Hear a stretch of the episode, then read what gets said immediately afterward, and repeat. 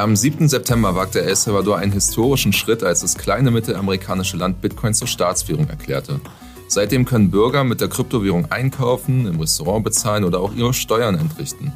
Wir wollten wissen, wie eine Gesellschaft aussieht, die sich mitten in einer geldpolitischen Revolution befindet. Und mit wir meine ich nicht mich, sondern unseren Bitcoin-Experten David, den wir dafür noch Übersee geschickt haben und der in der Dezember-Ausgabe des Krypto-Kompass seine Eindrücke niedergeschrieben hat. Und damit hallo und willkommen zurück im Hauptstadtstudio in Berlin-Mitte. Mein Name ist Daniel und ihr hört den BTC Echo Podcast. Hallo David, ich hoffe, du hast den Jetlag mittlerweile überstanden und dich wieder gut in Berlin eingefunden. Ja, leider noch nicht ganz. Also das waren sieben Stunden Zeitunterschied nach El Salvador. Ich merke es tatsächlich leider immer noch. Äh, und natürlich das Wetter, äh, da muss man sich auch erstmal gewöhnen. Das kann ich mir auf alle Fälle vorstellen. Das ist wahrscheinlich Sonne, Strand und Meer im Vergleich zum trüben, äh, tristen Berlin genau ist so es auf alle Fälle, sage ich mal, ein kleines Downgrade bestimmt, wettertechnisch gesehen zumindest. Ähm, aber erzähl mal, wie ist es denn überhaupt zu der Reise gekommen? Genau, zu der Reise ist es gekommen. Ähm, das hat eine Gruppe von Bitcoinern in Berlin vor allem organisiert, zusammen mit der El Salvadorianischen Botschaft in Deutschland, mit der Frau Botschafterin äh, Florencia ähm, de von Ösen. Und ähm, genau, das war vor allem Fullmo. Das ist ähm, ein Startup in Berlin, die mhm. ähm, Full Notes machen und auch Lightning Notes. Ähm, und die sind mal boah, vor ein paar Monaten in der Botschaft vorbeigegangen, nachdem das äh, mit dem Gesetz dann klar war und haben Strauß Blumen vorbeigebracht und gratuliert. Äh, Glückwunsch zum Bitcoin-Gesetz. Ja. Dann, ja, ähm, war das im Prinzip so eine, so eine Delegationsreise ähm, nach El Salvador, genau. Ja, ähm, und als ihr dann da angekommen seid, wie sah da so grob euer Tagesablauf aus? Also was habt ihr, was äh, stand so auf der Bucketlist? ja, auf der Bucketlist stand vieles. Ähm, das Land ist ja nicht besonders groß. Also sind wir eigentlich in der Regel von San Salvador, das ist die Hauptstadt, immer losgetingelt ähm, mit Bussen und haben da Termine wahrgenommen. Das waren zum Teil offizielle Termine bei beim Außenministerium ähm, oder ganz interessant am ersten Tag war natürlich das Geothermiekraftwerk La Geo. Ähm, hm. Dort wird äh, mit Vulkanenergie nicht nur die Umgebung mit Strom versorgt, sondern eben auch Bitcoins gemeint. Ähm, da können wir natürlich gleich nochmal genauer drüber sprechen. Ja. Ähm, was ist denn so dein, dein allgemeines Bild von El Salvador? Also ist es jetzt tatsächlich, sage ich mal, das neue äh, Bitcoin-Mekka, was äh, da in, in Mittelamerika entsteht? Wie ist da dein Eindruck?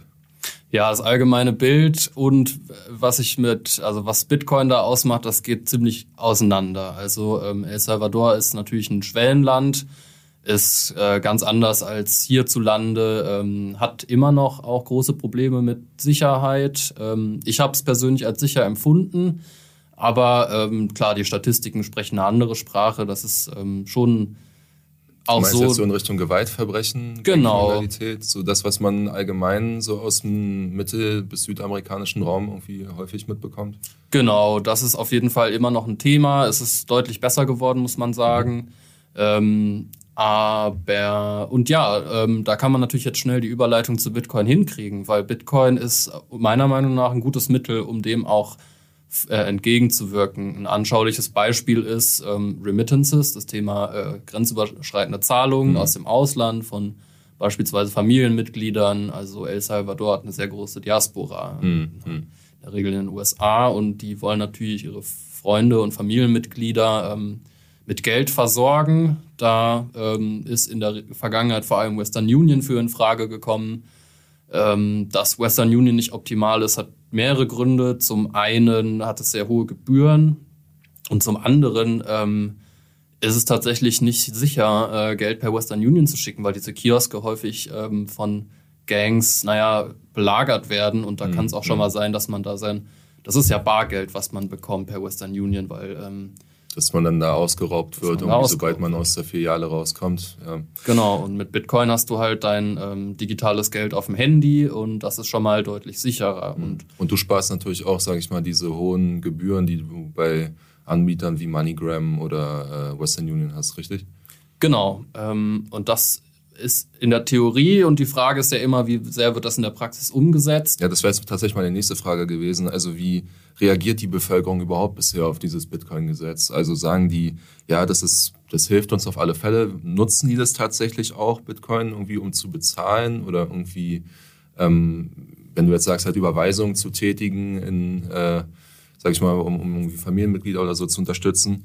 Ähm, und wie hat sich das Land allgemein seit dem, äh, seit dem Inkrafttreten des Gesetzes äh, verändert in der Hinsicht? Ja, das sind jetzt mehrere Fragen. Ähm, also zu Bitcoin kann ich sagen, ja, es wird genutzt. Ähm, also ja, von privaten Leuten als auch von Shops. Wir haben so eine kleine Umfrage gemacht und sind halt wirklich mal einfach äh, ja, durch die Gegend gelaufen, haben Leuten ein Mikrofon ähm, vor die, den Mund gehalten. Kann man. da gibt es auch ähm, wahrscheinlich bald Content auf YouTube, ähm, werden wir dann nochmal uns melden. Aber das war eigentlich so das Interessanteste, weil mich interessiert weniger so die politische Seite an dem Bitcoin-Gesetz als mehr ähm, die, die persönliche und mhm. wie hilft es eigentlich den Leuten, weil darum geht es ja letztlich. Und wie ist da dein Eindruck? Also hilft es denen? Also sagen die ja, das ist gut für uns?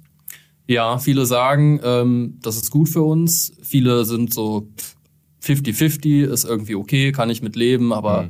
so richtig interessiert es mich nicht. Aber interessant fand ich, dass eigentlich niemand, den wir getroffen haben, gesagt hat, der lehnt das komplett ab.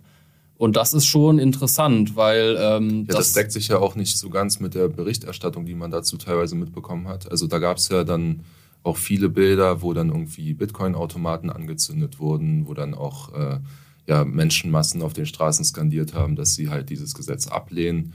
Ähm, deckt sich das mit deiner Erfahrung? Ähm, also während der Zeit, in der ich da war, gab es keine Demonstration. Ähm, hm. Im Gegenteil, äh, ich ja, kann sagen, dass eigentlich die Leute sehr offen äh, gegenüber Bitcoin sind. Nicht alle fanden gut, dass das Gesetz so schnell umgesetzt wurde. Also es wurde ja irgendwie auf der Miami-Konferenz im Frühjahr announced. Ein paar Monate später war die Abstimmung, die auch, ja, also aus demokratischen Gesichtspunkten nicht optimal war. Es gab keine zweite Lesung. Das ist irgendwie, klar, die Regierungspartei hat eine riesen Mehrheit, die hat das mhm. so durchgepeitscht und da war ja auch ähm, live währenddessen irgendwie so Twitter Spaces, das war schon abgefahren. Man hat sozusagen ja. live mitgekriegt, wie da abgestimmt wurde und so und für so eine weitreichende Entscheidung, da kann man schon Kritik üben, wie das umgesetzt wurde, aber letzten Endes nehmen die Menschen das schon an. Ähm, natürlich hat die Regierung auch dem so ein bisschen Schub versetzt, weil ja 30 Dollar in Bitcoin als Startkapital auf diesem Chivo-Wallet ja, die Chivo-Wallet. Ähm, das wäre jetzt tatsächlich dann auch die nächste Frage meinerseits gewesen. Ähm, diese staatliche Chivo-Wallet, ähm, wie wird die bisher bewertet? Also sagen die Leute, ja, das ist eine gute Lösung für uns ähm, oder Gibt es da Kritik an, dem, an, äh, an, an der Softwarelösung? Ähm, wagen vielleicht manche sogar irgendwie einen Ausbruch und nutzen eine eigene Wallet äh, für Transaktionen? Ähm, was hast du da in Erfahrung bringen können? Ja, also ich bin kein Fan von Chivo. Chivo ist also unter Best Practice Gesichtspunkten keine gute Wallet-App, schlicht und ergreifend. Mhm. Die wurde halt auch einfach aus dem Boden gestampft. Man weiß nicht genau, wer die Developer überhaupt sind. Man weiß, dass Athena Bitcoin, das ist eine ähm, lateinamerikanische Firma, zumindest die ATMs gemacht hat, aber die sind auch nicht so gut. Ich habe da auch eine persönliche Story. Ich habe nämlich versucht über das Blue Wallet, du kannst ja Bitcoin in Dollar umtauschen und kriegst Dollar Bargeld aus dem ATM raus. Mhm. Das habe ich halt versucht. Da ist dann die Policy von Chivo, äh, dass du eine Block Confirmation abwartest, bis du äh, dein Geld rausbekommst. Wenn du es eben nicht über Chivo machst, also nicht über die Chivo App, das habe ich auch gemacht. Das hat in dem Fall aber auch eine Stunde gedauert. Das heißt, ich musste irgendwie einen Kaffee setzen, eine Stunde warten, wiederkommen, bis die Block Confirmation da war. Und dann habe ich mein Geld trotzdem nicht bekommen. Und seitdem stehe ich halt jetzt so mit ne? dem, genau, mit dem Chivo-Support irgendwie im Clinch und im Prinzip schulden die mir halt 20 Dollar. und das ist nicht optimal. Und ähm, ja, also was interessant ist, viele wissen gar nicht, äh, dass es einen Unterschied zwischen Chivo und Bitcoin gibt. Also das verstehen auch viele äh, Salvadorianerinnen und Salvadorianer nicht. Ähm, mhm. Die denken, Chivo ist gleich Bitcoin und wenn man den erzählt, es gibt noch andere Apps, die eigentlich viel besser sind. Dann haben die ganz große Augen oder wie? Ja, also es ist so, es ist halt einfach ein Bildungsproblem. Mhm. Und das, das zeigt halt so ein bisschen die, die Zweischneidigkeit von so Top-Down-Approachen. Einerseits natürlich erhöhst du die Adoption von Bitcoin. Und für jeden, der Bitcoin hält, ist das gut, wenn mehr Menschen Bitcoin nutzen. Und auch für die Menschen in El Salvador ist es aus meiner Sicht eine gute Sache. Aber es ist halt, man merkt, es ist nicht freiwillig passiert, mhm. sondern halt durch Zwang, weil äh, gesetzliches Zahlungsmittel heißt halt auch Annahmezwang. Und äh, ja, das hat halt dann auch seine Schattenseiten, wie das eigentlich keiner so wirklich versteht, was Bitcoin ist. Aber es ist generell so, dass man, ähm, dass es einem in El Salvador schon frei steht, äh, zu entscheiden, welche Wallet man jetzt nutzen möchte, um Bitcoin-Transaktionen zu machen, oder wird es, sage ich mal, von der Regierung ein bisschen forciert? dass man doch äh, bitte die, die staatliche Lösung ähm, nutzen soll? Also forciert wird es schon, aber es ist, ähm, ist jetzt nicht unter Strafe oder so eine andere Wallet-App zu nutzen. Da ist man schon frei und mhm. auch der App Store in El Salvador, der gibt andere Apps preis und äh, wir haben da auch so ein bisschen versucht, Aufklärungsarbeit zu leisten und gesagt, hier installiere doch mal irgendwie die Moon Wallet, die Blue Wallet und wir zeigen dir, wie das geht, weil ähm, ja die Chivo Wallet ein bisschen eben Probleme macht. Aber ähm, da war es ja. ja. irgendwie auch so, dass da bei der, ähm, beim Launch der, der Wallet irgendwie es auch Probleme gab, auch es, glaube ich, zu Scams gekommen ist, äh, oder beziehungsweise, beziehungsweise eher so zu Identitätsdiebstahl, ähm, einfach um sich diese 30 Dollar ähm, zu, zu oder sichern zu können. Ähm, das mag sicherlich auch dazu beigetragen haben, warum vielleicht auch El Salvadorianer sagen, dass äh, ist jetzt noch keine optimale Lösung, oder? Ja, ja, das war ein großes Problem. Also sogar die Tragweite von dem Problem war größer als angenommen. Ähm, bestimmt die Hälfte von den Leuten, mit denen wir da vor Ort geredet haben, die haben gesagt, ja, ich konnte die 30 Dollar gar nicht kriegen, weil die jemand anderes geclaimed mhm. hat. Mhm. Geclaimed heißt in dem Sinne schlicht gestohlen. Das ist halt Identitätsdiebstahl. Da du musst dich im Prinzip mit der App registrieren und ähm, dann ja deinen Namen, deine Ausweisnummer etc. irgendwie eintragen und dann bist du da äh, registriert und dann kriegst du die 30 Dollar in Bitcoin. Nur haben das in dem Fall halt häufig andere Leute schon für die rechtmäßigen Besitzer gemacht, weil diese Ausweisnummern wohl relativ einfach zugänglich sind. Und ähm, das hat natürlich dann äh, der ganzen Adoptionssache eher einen Bärendienst erwiesen, mhm. weil viele gefrustet waren und eigentlich ihre 30 Dollar wollten. Verstehe. Ähm, aber ihr habt ja nicht nur getestet, wie man ähm, ja, Zahlungen in Bitcoin in El Salvador äh, durchführen kann, sondern ihr habt ja auch eine Mining-Anlage äh, besichtigt, also eine Mining-Anlage, sag ich mal, der ganz besonderen Art. Ähm, was hat es damit auf sich? Genau, ich hatte es vorhin anklingen lassen. Das ist das äh, Geothermiekraftwerk La Reo, ähm, äh, ist an einen Vulkan angeschlossen und deswegen auch dieses berühmte Meme des Bitcoin Vulkan-Minings. Mhm. Äh, genau, das hatte Bukele eigentlich von Anfang an mit dem Bitcoin-Gesetz so sehr öffentlichkeitswirksam angekündigt, dass da durch Vulkanenergie, also das ist im Prinzip, wird da 2500 Meter langes Rohr in Vulkan gebohrt, unten ist irgendwie heißes Wasser, weil da halt Lava ist und dann durch den Wasserdampf wird die Turbine angetrieben. Was ist das für ein Gefühl, in so einer Mining-Anlage zu sein? Also vor allem in so einer speziellen? Ja, das ist also, ja, das ist eine große Anlage als Kraftwerk, aber das Mining selbst ist halt nur ein Container bisher. Mhm. Also ähm, da war ein bisschen die PR schneller als die Realität. Das ist jetzt noch nicht so. Da stehen 300 ASICs von mhm. Bitmain. Man wollte uns auch nicht sagen, wie viel Hashrate das ist. Also man kann sich es wahrscheinlich ungefähr ausrechnen. Und man wollte uns auch nicht sagen, wie viele Bitcoins gemeint werden, wo die landen, in welchem Mining Pool die gemeint werden. Das sind ja alles sehr entscheidende Aber, Fragen. Ähm, haben die irgendwie durchblicken lassen, ob die auch planen, das sage ich mal ein bisschen, also die werden es ja sicherlich weiter ausbauen wollen irgendwie. Ähm, hast du da irgendwie was in Erfahrung bringen können, äh, wie da die weiteren Pläne sind, in, äh, zumindest jetzt was so Mining und sowas angeht? Ja, die wollen das ausbauen. Äh, wie genau haben, wollten sie es nicht verraten. Haben sie noch äh, bedeckt gehalten. ja, das ist halt das ist halt auch ein staatlicher Akteur, der sich da nicht so genau in die Karten schauen lassen will, was eigentlich aus meiner Sicht problematisch ist, weil das ja ein öffentliches Gut ist in dem Sinne. Die Bitcoins werden von einem staatlich betriebenen Geothermiekraftwerk erzeugt, dann müssen die halt aber auch transparent verwahrt werden. Ähm, das, ist, das ist nicht der Fall aktuell, das kann man einfach nicht sagen. Aber sie wollen es auf jeden Fall hochskalieren. Äh, was man dazu noch sagen muss, da fehlt auf jeden Fall noch Know-how. Also ähm, ich glaube, da müssen sich auch Externe reinholen, die das ein bisschen optimieren können. Mhm. bisher war es ein bisschen underwhelming, also war schon auch mal interessant, irgendwie so ein, so einen Container zu sehen und der Wille ist auf jeden Fall da und es macht auch insofern Sinn, als dass für den Mining-Prozess Energie aufgewendet wird, die sonst nicht verwendet werden kann. Also es ist jetzt nicht so, dass die woanders fehlt. Ist ein bisschen paradox, weil El Salvador auch Energie importiert zu 20 Prozent. Aber man hat uns versichert, dieses eine Megawatt, was fürs Mining aufgewendet wird, das, das kommt sonst, nur vom Vulkan. Das kommt nur vom Vulkan und könnte sonst auch nirgendwo verwendet werden. Das war Verstehe. so die Aussage, ähm, genau. Nun ist es ja so, dass, ähm, ich sage mal, der Präsident des Landes, Nayib Bukele, ähm, ja sozusagen den Löwenanteil, also so die treibende Kraft hinter der ganzen Adoptionsdynamik in dem Land äh, gewesen ist. Ähm, wie schätzt du denn die bisher erreichten Ziele ein? Und ähm, vor allem, was sind so kommende Projekte, äh, mit denen man in El Salvador rechnen kann?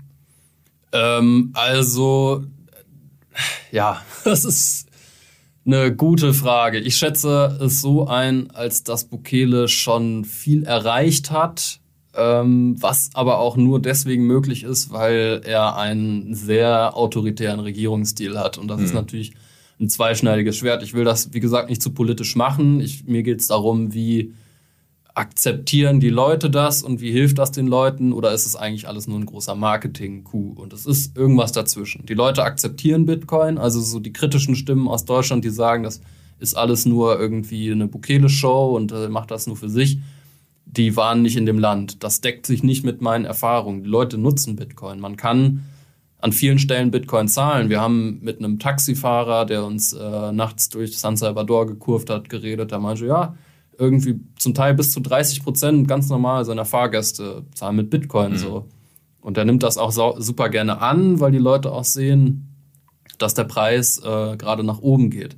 Sogar so ein, so ein Kokosnusshändler, der irgendwie da barfuß so die, die Kokosnuss geköpft hat, mhm. damit du die ausschlüpfen kannst, meinte, ja, ähm, klar, manchmal fällt der Kurs auch, aber dann äh, ein paar Tage später geht er wieder nach, nach oben. Man darf da also die Leute sind da eigentlich sehr entspannt irgendwie ähm, was jetzt die, die Kursdynamik von Bitcoin angeht? Ja, so diese, diese ganzen häufig genannten FAT-Argumente, Bitcoin ist zu volatil, niemand wird das als Währung nutzen. Die Leute sind nicht so doof. Die sehen auch, dass die Kurve langfristig nach oben geht und mhm. dass sie halt einfach nicht jetzt aus Panik schnell mal irgendwie verkaufen können. Ich glaube, was gut ist, ist, dass wir gerade in einem Bullenmarkt sind. Äh, das macht die Adoption natürlich leichter. Und ähm, klar, clever ist es, äh, Bitcoin erstmal zu halten und nicht Was ist jetzt so der nächste Schritt? Das würde mich jetzt halt besonders interessieren. Ähm, was plant Bukele für die Zukunft? Also ähm, welche Projekte stehen da an? Ja, da ist natürlich ganz klar Bitcoin City zu nennen. Ähm, das, wir waren live dabei, äh, Stefan Lanser und ich, also das Team von BTC Echo, äh, in so einem Beach Resort wo das angekündigt wurde, auch in der großen Show mit Feuerwerk und äh, ja, groß inszeniert. Mhm. Ähm, ja, Bitcoin City ist nochmal ein Thema für sich. Das ist, äh, ja, soll so eine, so eine Reißbrettstadt das werden. Singapur des Westens hat er glaube ich, dieses Projekt genannt, oder? ja, genau. Also es wird letzten Endes ein Steuerparadies, wahrscheinlich für wohlhabende Bitcoiner, also eine Sonderwirtschaftszone. Mhm. Also da gibt's im Prinzip keine Steuern, außer Mehrwertsteuer zahlt da niemand äh, Steuern. Das ist, also er hat das großspurig als Alexandria äh, von, von Bitcoin so angekündigt, das Leuchtfeuer der Hoffnung. Also hat da jetzt auch kein Blatt von Mund genommen. Ich bin so ein ganz, bisschen ganz, skeptisch. Ganz, äh, hübsche Bilder gemalt, sprachlich zumindest. Ja, also der Mann hat Ehrgeiz. Ähm, es, man merkt halt, das ist halt ein Businessmann so mhm. und er denkt groß und äh, ist sicher interessant und auch so die Bitcoin-Bonds, äh, mit denen das finanziert werden soll, da könnt ihr auch auf der Website viel zu lesen. Also das soll mit so Bitcoin-Anleihen, die auf der Liquid-Blockchain mhm. ähm, begeben werden sollen, finanziert werden zum Beispiel. Und das, das, wird, das wird interessant, aber ist ein Megaprojekt, was sicher Jahre dauert. Sicher. Ähm, wir hatten gerade eben schon mal ein klein wenig äh, das Thema angeschnitten, und zwar die Kritik, die es äh, auch gegeben hat. Ähm, vor allem jetzt halt äh, aus den USA, Großbritannien, aber auch aus Deutschland. Äh, so Stichwort Volatilität, du hattest es gerade schon mal angesprochen. Kannst du die Skepsis da verstehen? Ja, klar. Es sind Argumente, die man schon häufig gehört hat. Und natürlich ist Bitcoin in der kurzen Frist volatiler als der Dollar, aber langfristig halt stabiler als der Dollar. Das ist halt nicht von der Hand zu weisen. Ähm, eine andere Kritik war ja immer, dass On-Chain-Transaktionen zu lange dauern und zu viel kosten. Ähm, das Gegenargument dafür ist Lightning. Auch das ist selbst in der Chivo Wallet integriert und funktioniert also unserer Ansicht nach gut. Wir hatten tatsächlich nie Probleme. Wir haben überall da, wo wir mit Bitcoin zahlen konnten und das war erstaunlich häufig der Fall. Also ähm, ja, nochmal, es besteht ja Annahmezwang. Das heißt, die mhm. Unternehmen müssen Bitcoin annehmen, so, ist die, so sie es denn können. Und äh, da konnten wir immer mit Lightning zahlen. Und äh, zum Beispiel sowas wie äh, McDonald's ist jetzt vielleicht ein komisches Beispiel, aber die haben sogar eine eigene Lösung integriert. Die nutzen nicht Chivo, sondern OpenNote. Eine viel bessere äh, Lightning-App. Und damit ging das noch reibungsloser. Also ich, ja, ich kenne jetzt, ich weiß jetzt nicht, auf welchen genauen Kritikpunkt du hinaus möchtest, aber ja, es ging halt vor allem eher darum, dass halt, ähm, ja, so Vertreter vor allem halt jetzt, ich glaube kürzlich erst die Bank of England äh, hat gesagt, ja, ist alles viel zu volatil und ähm, man muss halt die, ähm, ja, die, die Einwohner ein bisschen davor schützen, weil es halt ein äh, Risikoinvestment ist im Prinzip. Also das war jetzt so, sag ich mal, eigentlich der, der Hauptkritikpunkt ist halt diese Volatilität. So. Und deshalb wollte ich einfach nur wissen, ähm, wie damit umgegangen wird. Ähm, was mich jetzt eigentlich noch interessieren würde, wäre, was muss eigentlich passieren, damit die Bitcoin-Legalisierung nicht nur so ein kurzfristiger Trend ist? Also kann das, kann das äh, Beispiel El Salvador irgendwie die Runde machen und sich irgendwie, äh, sag ich mal, wie so eine Art Blaupause sein für andere Schwellenländer? Ja, kann es, wenn es eben keine kurzfristige Eintagsfliege war. Ähm, deswegen wird es super interessant sein, äh, in einem Jahr zu schauen. Jetzt aktuell ist das natürlich von einem Hype getrieben. Mhm. Also das Gesetz ist gerade mal drei Monate alt. Dafür ist es meiner Meinung nach extrem gut angenommen worden. Aber es ist natürlich möglich, dass das auch irgendwie verpufft und in einem halben Jahr interessiert sich keiner mehr davon. Mhm. Ähm, ja, was passieren muss, also so doof es klingt, glaube ich, wird ähm, ein Kursgewinn von Bitcoin viel helfen. Das haben wir gesehen in der Vergangenheit. Wenn die Kurse steigen, nutzen Bitcoin auch mehr Menschen, ähm, weil das im Prinzip auch der fundamentale Use Case von Bitcoin ist, nämlich ein Wertspeicher zu sein. Mhm. Und wenn der, wenn der Wert im Vergleich zum US-Dollar steigt, dann äh, werden das die Leute in El Salvador auch merken, weil die haben ja ihre Wallet-App und da und sehen dann, dass, sehen dann, dass das mehr wert wird. Ne? Und ähm, ja da ist so, da kommt das meiner Meinung nach gerade zum richtigen Zeitpunkt. Die Frage ist, kann äh, die Adoption auch Bärenmarkt überleben? Hm. Oder brauchen wir irgendwie noch einen Zyklus? Äh, müssen wir noch mal durch einen krassen Bärenmarkt gehen, wo auch in El Salvador dann die Leute eher nicht mehr Bitcoin nutzen werden? Oder sehen die Leute halt auch die objektiven Vorteile? Und ich hatte das ja schon angesprochen, Remittances ist halt so für das Land im, insbesondere. Ähm, ja, ist ja nicht nur für das Land so, ist ja bestimmt auch für also ich kann mich erinnern, in Afrika zum Beispiel, da nutzen auch viele Bitcoin, um irgendwie so ähm, ja, Schwankungen innerhalb oder zwischen verschiedenen Währungen irgendwie auszugleichen. Ähm, deshalb nochmal irgendwie die Frage, also glaubst du, dass sich dieses Beispiel El Salvador irgendwie ausbreiten kann und jetzt weitere Schwellenländer sagen, wir akzeptieren oder führen jetzt Bitcoin auch als ähm, staatliches Zahlungsmittel ein? Also ich habe da keine Insights, diese Meinungen gehen so ein bisschen auseinander. Ähm, die Monika Taher, eine Regierungsbeamte, die das Gesetz federführend ähm, entworfen hatte und auf der Adopting Bitcoin-Konferenz eine Rede gehalten hat, die meinte, ja, es gibt WhatsApp-Gruppen mit Leuten, äh, anderen Staaten, die das diskutieren und das Land wird natürlich beobachtet. Und ähm, also meine persönliche Prognose ist, dass nächstes Jahr zwischen 0 und 1 Land ähm, das nachmacht. Also ich kann mir gut vorstellen, dass das ist passiert. Hm. Es werden aber nicht viele sein. Weil El Salvador ist ja auch ein spezieller Fall, wir dürfen nicht vergessen. Das heißt wahrscheinlich dann erstmal abwarten und Tee trinken, so ein bisschen, richtig? Ja, genau. Und es muss auch passen fürs Land. Also hm das ist ja eigentlich auch aus Bitcoin-Sicht gar nicht optimal, dass ein Staat ähm, das so top-down eben durchsetzt, weil Bitcoin ist eine krasse Bottom-up-Bewegung und die Leute müssen das, die Idee von Bitcoin ist, dass es freiwillig hm. genutzt werden kann. Deswegen bin ich da jetzt auch gar nicht so scharf drauf, das unbedingt zu sehen. Also es hilft der Adoption, äh, definitiv. Ähm, aber ne, El Salvador hat auch keine eigene Währung. Die haben ja vorher den US-Dollar benutzt. Und ähm, ich kann mir vorstellen, dass viele Länder sich dagegen entscheiden, weil sie dann keine diskretionäre Geldpolitik mehr machen können. Und das beschneidet natürlich aus Sicht von Staaten die Möglichkeit, Schulden zu machen und Staatsfinanzierung zu machen und so.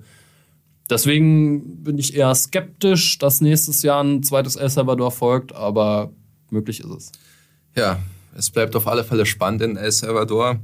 Ähm, den kompletten Reisebericht findet ihr in der aktuellen Kryptokompass-Ausgabe, die gestern am 1. Dezember erschienen ist.